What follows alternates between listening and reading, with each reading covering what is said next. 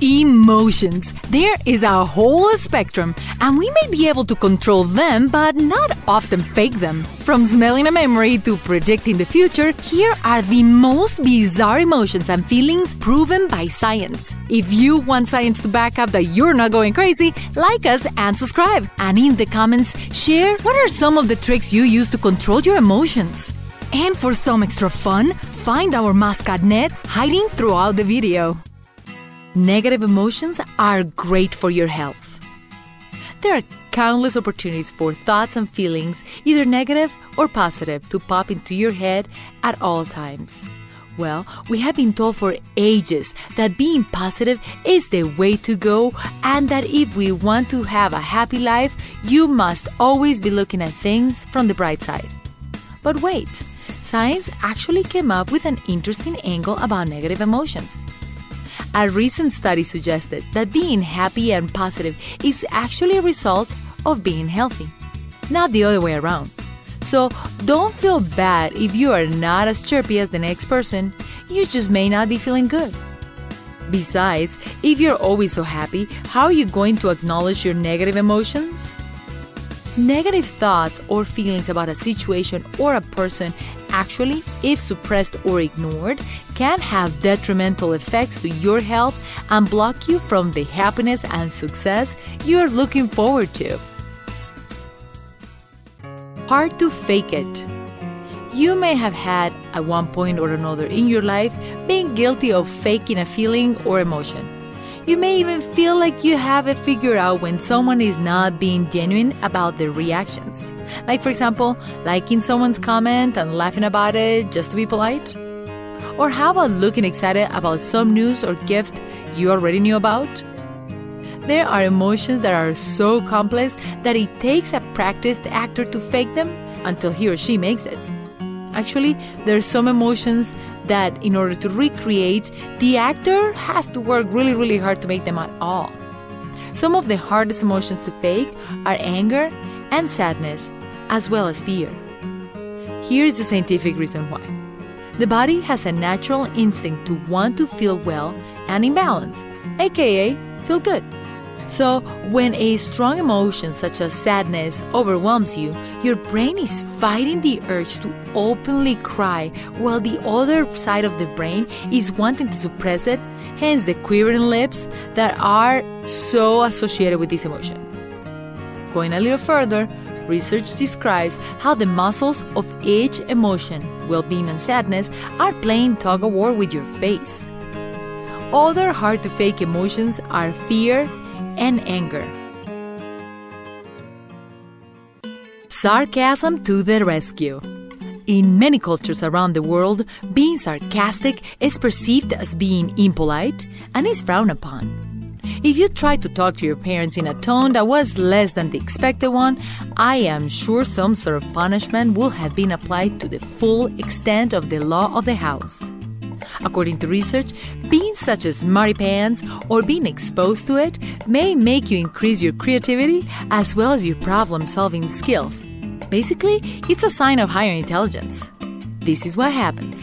When you are being very straightforward, the process of being clear and concise in your communication is a much simpler task than responding sarcastically.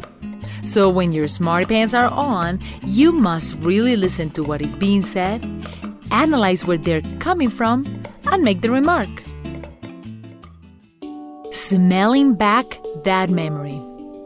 Have you ever woken up on a cold morning and the smell of coffee hovers in the air, and maybe even a faint smell of an apple pie recently baked hits your senses, bringing you back to a time when gathering with family and running outside as a child all floods you with emotions of that memory, and for a split second, you are transported to that moment as if time stood still.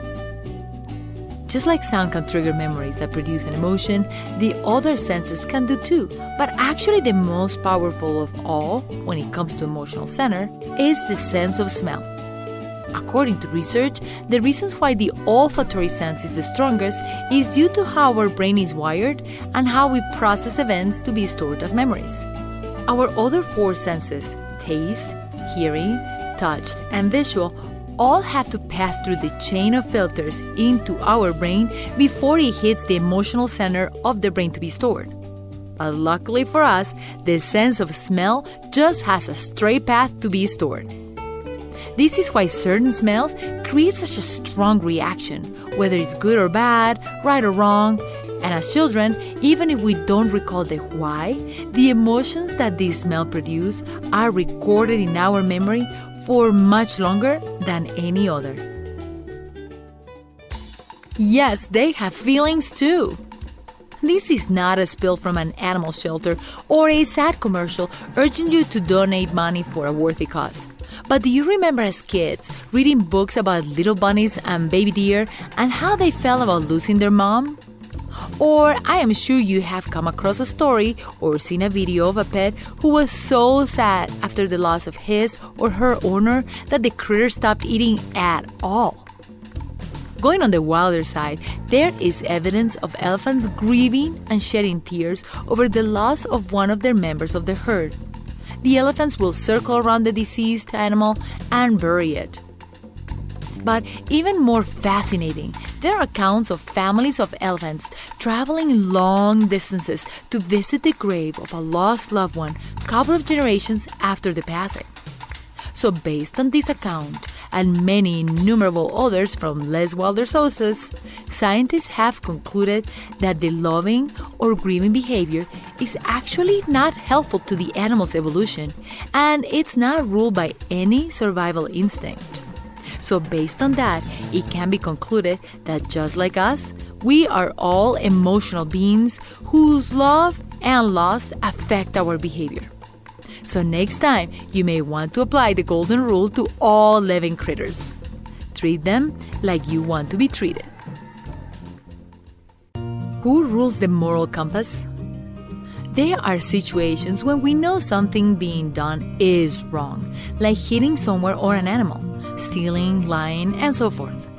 We have been told forever that our moral compass dictates our emotions towards an event or situation. You may get very upset when you see one person harming another, and based on science, we can now conclude that we all have it all wrong. It's not our morals telling us how we feel, but instead it's the other way around. How we feel is what dictates our moral judgment of the situation. Here's a better illustration to the research. They gather a lot of people and noticed that when the image of a person hurting another or an animal was shown, three things happened. First, the brain processed the image and analyzed the reason for the violence, whether it was meant to be intentional, like a boxing match, or unintentional, like a car accident. The second layer of the process was then to react to it. Was it in disgust or anger, like when seeing an attacker hurt someone? Or when your favorite football player gets hit by the other team? And how about the other way around when your favorite football player hits the other team?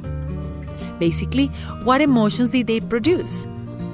Once those two steps were done, from whether it was an intentional or not, to what emotion it produced, the last step is now ready to hit the morality center of your brain. That is, whether the action was good, bad, right, or wrong. So now we know that our emotional response to a particular event is the one that dictates your morals. It kind of gives us some hope for humanity, doesn't it? Being emotionally predictive. So you may have heard a family member or even a friend said that they had a feeling about something. And I am sure in at least one occasion in your life, you just did not know why you felt the way you did about a situation, later to find out that perhaps you were right all along. You just didn't know why. Well, there is some science behind feeling what you know. This particular phenomenon, according to a research from Columbia University, is called the oracle effect. And this is how it works. People who trust their feelings are said to be more accurate about their predictions. That includes anything from the winner of a presidential election and TV shows, how the stock market will fare next week, or even the weather. Bext explained the study suggests that the emotional system is capable of analyzing and organizing the information that we may not be conscious of. This is called the privilege window. Just like downloading the forecast via your emotions and actually being right. People who followed their emotional reactions to a subject or prediction did better than those who did not or even care about the subject. So, next time you have a feeling about something, you may actually be right. Remember to click the bell icon after you subscribe so you can get instant notifications of all our new videos. Thank you for watching this video. Ned and I really appreciate having you here with us today. Looking forward to reading your comments and subscribe if you want to know more about science and emotion connection. Thank you. Until next time.